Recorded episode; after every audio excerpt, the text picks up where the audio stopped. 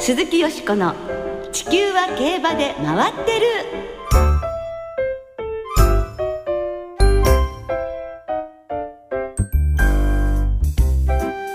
皆様こんばんは。お元気でいらっしゃいますか？鈴木淑子です。地球は競馬で回ってる。この番組では週末の重賞レースの展望や競馬会のさまざまな情報をたっぷりお届けしてまいります。今日も最後までよろしくお付き合いください。そして今日ご一緒してくださるのは山本直アナウンサーです。こんばんは、山本直です。よろしくお願いします。よろしくお願いいたします。まあデータのコーナーではね、毎週もう楽しいね、毎週ね、ね、本当好評です。はい、本編に参りました。今日はよろしくお願いします、はい、よろしくお願いいたしますさて4日日曜日ですけれども、フランスロンシャン競馬場では凱旋門賞が行われました。トレブの史上初の3連覇に期待がかかりましたけれどもね、はい、結果は4着。史上初の快挙達成はなりませんでした。はい、レースを制したのは今年のイギリスダービー馬デッドーリ騎手騎乗のゴールデンホーンでした。スタートした後しばらくは馬群から離れた外を走って、そこから2番手、直線で先頭に立ってゴールまで押し切りました。さすがデッドーリ騎手という騎乗でしたね。そうですね、英国ダービー、そして凱旋門賞と、まさにね、天才が完全復活というね、そういう腕を見せてくれたというふうに思いますね。はい、竹豊騎手が解説グリーンチャンネルでしてくださいましたけれども、はい、神騎乗ということで、やっぱりまた竹豊騎手ご自身もね、こうなんかやる気っていうのがね、奮起された部分もあったように感じましたけれどね。はい、そしてゴールデンホーンの次走ですが、ブリーダーズカップターフで引退レースという予定です。来年からはイギリスで勝負入りということですね。はい、そして敗れたトレブ、これで反則入りということなんですが、クリケットヘッド調教師は、ダービー馬に負けたんだから屈辱なんてないわ、レース前から警戒していた3頭に先着された、時に勝ち、時に負ける、それが私たちの関わる競馬というものだわ、これで引退ねというふうに語ってらしたということです。はい、まあ本当に素晴らしさっていうのはね、これで還元を見せるわけではございませんので、はい、今度は3区の活躍を楽しみに待ちたいと思います。鈴木淑子の地球は競馬で回ってる。この番組は JRA 日本中央競馬会の提供でお送りします。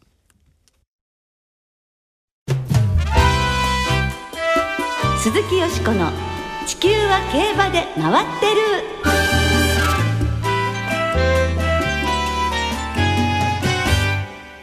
競馬学校騎手課程32期生公開模擬レースはい、昨日千葉県白井市にあります JRA 競馬学校で公開模擬レースが行われました。その様子を今日はご紹介していこうと思います。はい、この模擬レースは競馬学校の騎手課程の生徒が実践さながらのレースをするものです。技術の向上やレースの感覚を養うものとして競馬学校のカリキュラムに組み込まれています。はい、近年は3年次3年生の中のカリキュラムとして10レース近く模擬レースが行われています。はい、皆さんは競馬場のお昼休みに生徒によるレースが行われているのをご覧になったことがあるかと思います。今はもう10レース近くも模擬レースがあるんですね。はい、でこの模擬レースの効果は大きくて、ここ数年はデビューしてからすぐに活躍する生徒が増えてきていますよね。はい、昨日行われた公開模擬レースは競馬学校の一部を開放して地元のファンの方などが見守る中、現役のジョッキーを交えながらレースをするもので、生徒にとっては初めて大勢の人の前でレースができる貴重な機会となっています。はい、今年の競馬学校騎手課程の3年32期生は6人です。そのうち3人は怪我などで今回は騎乗ができなかったんですが、残る3人の生徒と4人の現役ジョッキーが競馬学校にいる元競走馬に乗って模擬レースを行いました。まずは1000メートルで行われました白いオータムダッシュの様子をお聞きください。スタートしました。横一線きれいに揃いました。さあ間からまず6番キノル丸山元気飛び出しにかかっていきますが、外から7番ヘリオドール前泉博人が先頭に立ちました。6番キノル、そして内から1番のシテルンリッター丹内裕二、さあ現役ジョッキーいきます。間には5番のスプリームサンダー菊沢和樹、先段に加わっていきまして3コーナーをカーブしていきます。2馬身3馬身離れて4番エクスペリエンス小畑拓也、その後3番リーサム大地藤田奈々子続いていって、最後方追走が1番玉村ホール北村博史、現役時代と同じように後方からの競馬です。さあ3、4コーナー中間に入っていきます。さあ先頭はわずかさに外から7番ヘリオドール、ヘリオドールわずかに先頭ですが、外からぐーんと動いていったスプリームサンダー菊澤和樹、一気に前に並んでいきました。間から6番気取る丸山元気、さあ3頭広がって直線コースに入ります。さあ広がった体勢だ、外からわずかに5番スプリームサンダー先頭か、菊澤和樹わずかに先頭か、しかしもう一度伸びてくるヘリオドール、前園大翔、前園大翔がリードを2馬身、3馬身取っていく、突き放していきます。あとは2番争い、外から追い込んでくる、エクスペリエンス、小畑拓也、3番リーサム大地、藤田奈々子など、ヘリオドール、圧勝ゴール、2着は4番エクスペリエンス、3着は5番のスプリームサンダーか。58秒8。逃げた7番ヘリオドール、前園大翔圧勝、勝ち時計58秒8。完全に突き放してしまいました。手加減なしそして2着には今手加減なしで笑いがね、はい、起こっていましたけど、さすがに現役のね、ジョッキー、前泉大翔騎手が圧勝ということだったんですけどね、はい、小畑君が2着ということだったようです。はい、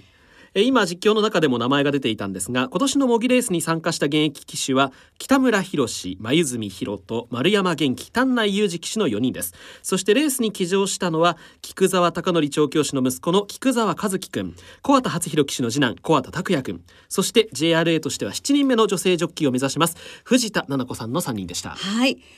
ねえ、7人目のジョッキーということで、はい、西原玲奈さん以来 ね、女性ジョッキー誕生なるかということですけれども、はい、先日まで来日されてたリサ・オールプレスジョッキーにも真剣にね、はい、いろいろなことをね聞きになって、うん、いろんなこと学ばれたようですね、うん、はい、この公開模擬レースなんですけれども、例年200人から300人ほど地元の競馬ファンの方が見に来られて、レースとトークショーなどをこれまでは行っていたんですが、今年はOG 女性ジョッキーの先輩でもあります細江純子さんとゴルゴ松本さんを進行役として、また近くにお住まいの方にやりますよという宣伝もしたところ、軽く1000人を超えるファンが詰めかけたそうです。大変な盛り上がりですね。すごいですね。はい、で行われましたトークショーの模様ではお聞きいただきたいと思います、はい、目標とする騎手、その理由をお願いします、うん、はい、奈々子ちゃんお願いします、はい、私の尊敬する騎手は、うん、リサ・オールプレス騎手と丸山元気先輩です。おお、元気先輩、兄弟子じゃあ丸山騎手はどのあたりを、はい、いつもとても明るくて、うん、面白い先輩なとても明るくて面白い先輩なんですけど、うん、競馬のこととか騎乗のことになるととても真面目にいろいろ教えてくださるので、うんうん、私もたくさん教えてもらって、うん、先輩のようなジョッキーになりたいと思います、うん、よくできたよしメリハリが効いてるんですね、あの男昨日ちょっと電話で言っときましたから、言ったんだよ、打ち合わせ通りじゃないかはい、楽しいですね。そうですね、カリキュラムの一環ですよねこれはね、はい、そうですよね、はい、トークショーだってねやっぱり慣れていかなきゃいけないですしね、はい、このトークショーなんですけれども、騎乗できなかった生徒3人も加わってのものだったそうです、その3人は大井の酒井秀光騎手の息子酒井隆成君、はい、福島競馬場で初めてレースを見て騎手を目指した森井雄太郎君、うん、そして空手の世界大会で4位になったという実績を持つ荻野極君、はい、大勢のファンの前で初めてステージに立つんですから、うん、生徒の皆さんは一様に緊張していたということです、うん、はい、でも奈々子ちゃんの声もね、なんかその緊張あんまりね、はい、感じられない感じでしたけれどもね、はい、でもデビューすれば今度は何万人もの前でってことになるわけですからね、はい、生徒たちにとってはね大変いい経験になったのではないでしょうか。はい、その模擬レース、それからトークショーも現役のジョッキーの方と一緒に出演していたということですので、立ち居振る舞い、所作、そういったところから学ぶものも大きかったんでしょうね。はい、何より同じレースに騎乗して直接指導してもらえること、これが生徒の皆さんにとっては大きな財産となっているそうです、はい、あるいはいつも自分たちが授業で乗っている馬が、はい、現役のジョッキーの方が乗ると、うん、こんな風に変わるのかとか、こんな風に御すのかとか、そういったことを本当に間近で見られるということも大きいことなのでしょうね、うん、はい、その模擬レースの様子なのですが、生徒の頭にカメラをつけて撮影が行われているということで、迫力ある映像となっております、はい、毎年その映像が競馬学校のブログにアップされていますので、どうぞご覧ください。今年も近日中に公開される予定となっております、はい、その模擬レースの後に行われたトークショー、先ほども一部お聞きいただいたんですが、生徒からたくさんの意気込みが語られたそうです。お時間がないのでごく一部になりますがお聞きいただきましょう。まずは酒井流星君です。今日来てくださった皆さんももちろんそうなんですが、僕は福永祐一騎手を目標にしています、なぜなら、もちろんトップジョッキーっていうのもありますし、今リーディングだね、はい、あと僕も研修中に札幌に行かせていただいたんですが、その時に1ヶ月間お手伝いさせていただいて、でその時に人間としても素晴らしい人だなと思って目標にしています。じゃあ騎乗だけではなくそのあたりもと、はいそうです、はい、リーディングジョッキーを目指すのはもちろんですが、まずは周りの人への感謝の気持ちを忘れず、厩舎関係者やファンの皆様に信頼されるようなジョッキーになりたいと思います。よろしくお願いします。ファンに信頼されるのは3着以内に入ってくれればいいからね。頑張ります、競馬ファンからの心の声も聞こえたような気がいたしますが続いては荻野極くんです。どうぞ。僕も七子と同じで、厩舎関係者ではないので、テレビ中継で見てかっこいいと思って志望しました、さあどんなレース見てたんですか。それはちょうど有馬記念でドリームジャーニーが勝った時なんですけど、あの時のレースで、かっこよかったです。いいですね。有馬乗りたいでしょ。乗りたいですね、はい、たくさん勝って、誰からも愛されるようなジョッキーになりたいと思います。もう男子生徒2人の声をお聞きいただきましたけれども、はい、本当に受け答えがしっかりしていて、びっくりしましたけれどもね、はい、続いて藤田七子さんです。競馬学校時代のいいことを、辛かったことを候補生の皆さんにお願いします、まだありますけどね、はい、良かったことは、競馬学校に入って馬乗りの技術が少しずつ上達しているところだと思います、で、辛かったことはトレーニングですね。はい。どのトレーニングきつい？もう全部きついです。全部きつい。やっぱ体力勝負ですもんね。どうですか、やっぱり教官からはその男性にもうちょっと近づくようにみたいな感じで指導を受けたりとかも。もうたくさんトレーニングしろって言われてるんですけど、やっぱ辛いですね。でも頑張りたいと思います。今日来てくださった先輩方に早く追いつけるように。これからの訓練も日々精進していきたいと思います、騎手になったら皆さんに信頼されるジョッキーになりたいです、よろしくお願いします、七子ちゃんもハキハキと言ってくれましたね、体を鍛えるって話がありましたけれども、進行役のね補正純子さんも、女性ジョッキー JRA では第1号なわけですけど、現役時代の彼女の体もすごかったですからね、もう腕なんかも太かったですし、筋肉鍛えてましたよ、ですから今あんなに痩せてるのがこの子はこんな本当細いんだっていうぐらい、倍ぐらい体があったような感じがしますからね、七子ちゃんもその鍛えるっていうのは大変かもしれないけど、必要な力だわけですよね。追いつけ追い越せで頑張っていただきたいと思います。この後輩たちのインタビューを受けて北村博騎手からこんなアドバイスがあったそうです、まずここの6人、まだこれから騎手を目指すところなんで、騎手にまだなってないっていう段階ですから、まだ先は長いですし、怪我をしないように、まず第一に免許を受からないと騎手にはなれないんで、でもそこがゴールではないし、いずれ僕たちと、勝負しなければならないので、受かるのは通過点で、その先を、目指せるように高い目標で頑張ってください。北村騎手のお話にもありましたが、まずは試験に受かってというねお話がありましたが、順調であれば騎手課程32期生の生徒さんたちは来年2月には競馬学校を卒業して、3月にはデビューを迎えます、それまで試験にも受からなければね本当になりませんし、越えなければいけないハードルがたくさんありますが、ぜひ頑張ってまずはデビューを無事に迎えてほしいですね、今日は昨日行われました公開模擬レースについてお届けいたしました。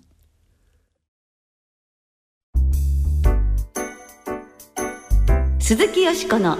地球は競馬で回ってる。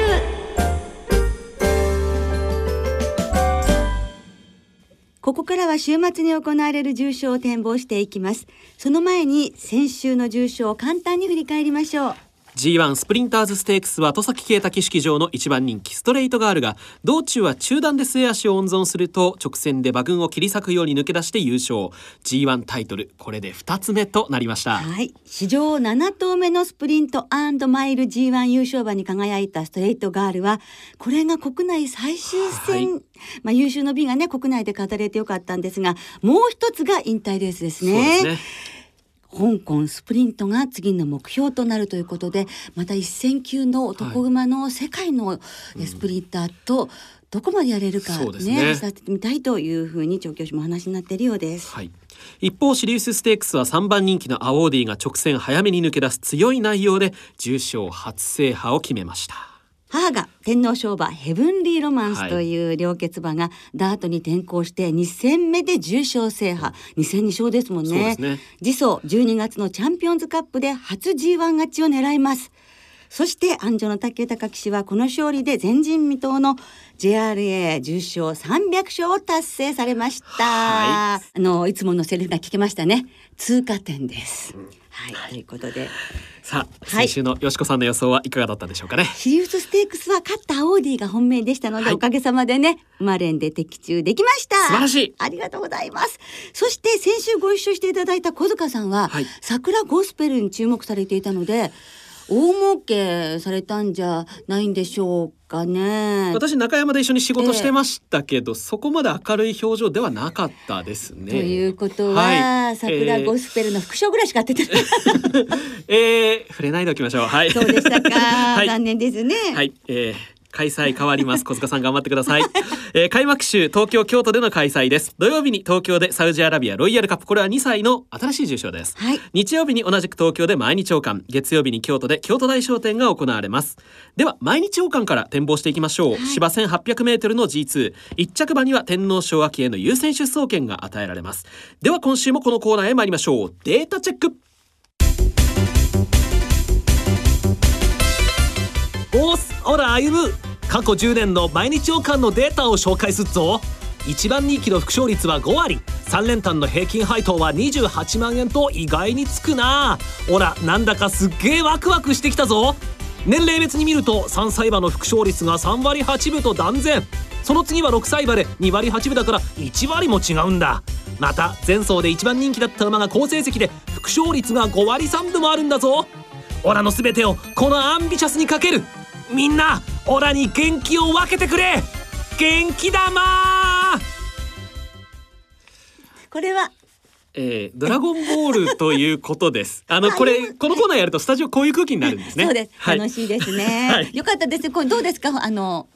先輩のアナウンサーの伺うと。ただ見習いたいと思います。はい、来週頑張ります。はい、はい、アンビシャスということです。はい、はい、金曜日正午現在東京競馬場は天候晴れ、芝ダートともに両馬場、関東地方今週はほとんど雨が降っていません。日曜日の東京曇り一時雨、雨量はそれほど多くなさそうです。さあ毎日王冠、はい、G2 としては非常に素晴らしいメンバー集まりましたけれども、はい、馬場も良さそうですからね、はい、本当にすごくメンバーね、今コバのトップホースがみんな集まってる感じで、はい、G1 みたいですよね、うん、ですからまあ迷うところではありますが、はい、やはりディサイファまた本命にしたいと思っております。うん、今年はね重賞2勝していますし、はい、札幌記念では前からの競馬をしまして客室にも幅が出ました。また夏に1回使っている強みっていうのもあると思いますし、はい、1008から2000がベスト、東京もいいです、うん、ですからそして気象的にもね前に出ようっていうところがこれレースですごく大事なんですけれども、これまでちょっとそれ欠けてたらしいんです。 それが今あるということなので、はい、やっぱディサイファからいきたいと思っています。はい、そしてデータと一緒なんですけれども、はい、前走よりも斤量が 2.5 キロ軽くなるのがアンビシャスということで、はい、アンビシャス、そして番線ヌもマイナス2キロになるので、はい、5番の番線ヌ、うん、それから栄新光ですね、はい、だんだんほら時のようにわーって切れるようなことはなくなりましたけれどもね、うん、非常にこの馬もどんな逃げ見せてくれるか楽しみですよね。はい、そしてスピルバーグ東京がもう全6勝は東京ということですから、うん、帰国してきてもこの馬に帰国初戦でもちょっとこの馬注目したいと思いますので、私は4番のディサイファから5番7番12番13番に馬連で4頭流します。はい、はい、山本さんはどうでしょう。栄新光、まあ、なんといっても去年のアイルランドトロフィーが忘れられないところはあるんですけれども、いや、まあ、今回はそれほど速い馬、逃げないといけないぞという馬もそれほど多くいませんし、うん、展開面でもそれから馬場状態を考えてもこの馬に向いてくれそうなので、はい、この馬から入りたいと思います。開幕馬場、ね、味方にできそうですもんね、はい、そうですね。ちょっと枠順は気になるんですが、この馬から入ります、はいはい、続いては京都大賞典です、はい、芝 2400m の G2、 このレースも1着馬には天皇賞秋への優先出走権が与えられます、はい、ではこちらもデータをチェックしましょう。ホースオライブ、じゃあ過去10年の京都大賞典のデータを紹介するぞ。1番人気の副勝率は5割、3連単の平均配当は40万円で、平均出走頭数が 11.3 頭の割にはめちゃめちゃつくな。こんな楽しい戦いは初めてだ。ほらワクワクすっぞ。年齢別に見ると4歳馬の副勝率が3割3分で1位、それから前走が 2200m だった馬の成績が優秀で副勝率が4割4分もあるんだぞ。ワンアンドオンリー、頼むからオラに元気を分けてくれ。2倍3倍買おう券だ。ワンアンドオンリーです。金曜正午現在、京都は天候晴れ、芝ダーとともに両馬場のコンディションです。月曜日にレースが行われます。曇りの予報で雨の心配はなさそうです。金曜日の時点でまだ枠順は発表されていません。そうですね、はい、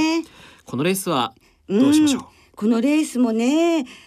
はい、牝馬応援したいところなんですけど、はい、でも私サウンズオブアースにします、はいはい、去年神戸新聞杯2着菊花賞2着だったわけですけど、 その時の状態よりも数段いいそうなんですね、はい、で調教の動きも大変キビキビしていたように思えましたので、うん、サウンズオブアースから人気どころラキシスラブリーでワンアンドオンリーに流したいと思います、はい、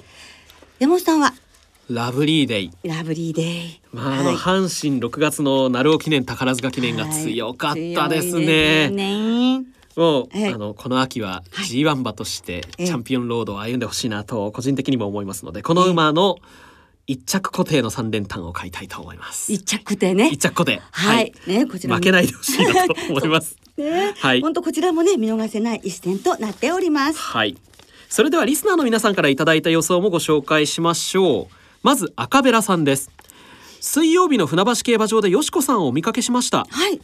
いつもと変わらず素敵な装いで周囲を魅了していらっしゃいました。ありがとうございます。本当にお綺麗でした。私も船橋いたんですけどね本当にお綺麗でした。元気出ました、はい、さて毎日王冠、ディープ3区の競争という感じがしますが、3歳馬を狙いアンビシャスで、斤量54キロも少なからず有利だと思います、はい、そうですよね、はい、小遣い2万円の競馬道さん、毎日王冠は本番では距離が微妙なバンセンヌに注目です、はい、お母さんのフラワーパークから日本ピローウィナーサーゲイロードに遡って、このレースに必要な絶対的スピード、その背景を持っていますねということです。府中の風の子さん、木曜日に発表された出馬表を見たら、12日京都で行われるオルフェーブルメモリアルにオルフェーブルの前提のリアンドファミューが出走することに驚きました、うん、無事完走してほしいですね。そうですね、はい、ちなみに同じ日に行われる京都大賞典ではラキシスを本命に馬連で勝負しようと思いますということでした。はい、はい、皆様どうもありがとうございました。来週は G1秋華賞、そして府中牝馬ステークスの展望を中心にお届けいたします。お聞きの皆さんの予想もぜひ教えてくださいね。お待ちしています。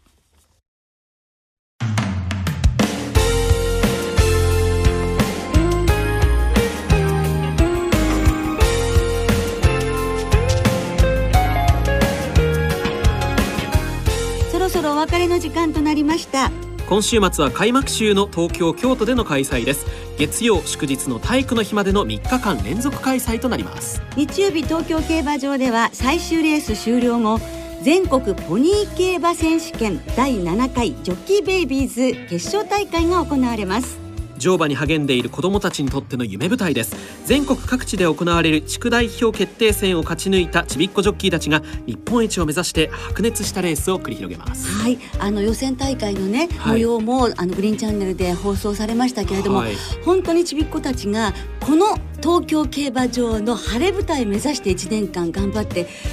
ているわけなんですよね、はい、で接戦をね制覇してここにね来た子たちもいます。とにかくそのちびっ子たちの白熱したレース見ていただきたいですし、はい、それからポニーたちも頑張りますから、 すごい早いからびっくりしますよね、はい、出場する子どもたちの情報、それから出走予定ポニーの紹介などは JRA のホームページにも出ていますので、はい、ご確認ください、はい、私も司会を務めさせていただきます、はい、表彰式、ね、みんな頑張った姿、ね、がっかりしてる子もいるんですけれども ね、本当にね、またみんな頑張ってほしいと思います、はい。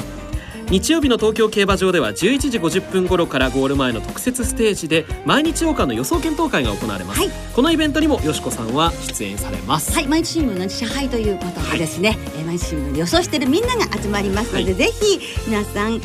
お昼休みには特設ステージにお越しになってください。それからですね、はい、12日も競馬が行われますけれども、はい、まあ、盛岡競馬場では南部杯、はいね、ロード 2JBC もあるんですけれど、そんなわけでオフとひたちなかに参りまして、14時10分から京都大賞典と南部杯を予想するトークショーにも出演いたしますので、はい、お近くの方はぜひいらしてください。お待ちしております。ひたちなかです。ひたちなかです、はい、では週末の競馬存分にお楽しみください。お相手は鈴木よしこと山本直でした。また来週元気にお耳にかかりましょう。鈴木よしこの地球は競馬で回ってる。この番組は JRA 日本中央競馬会の提供でお送りしました。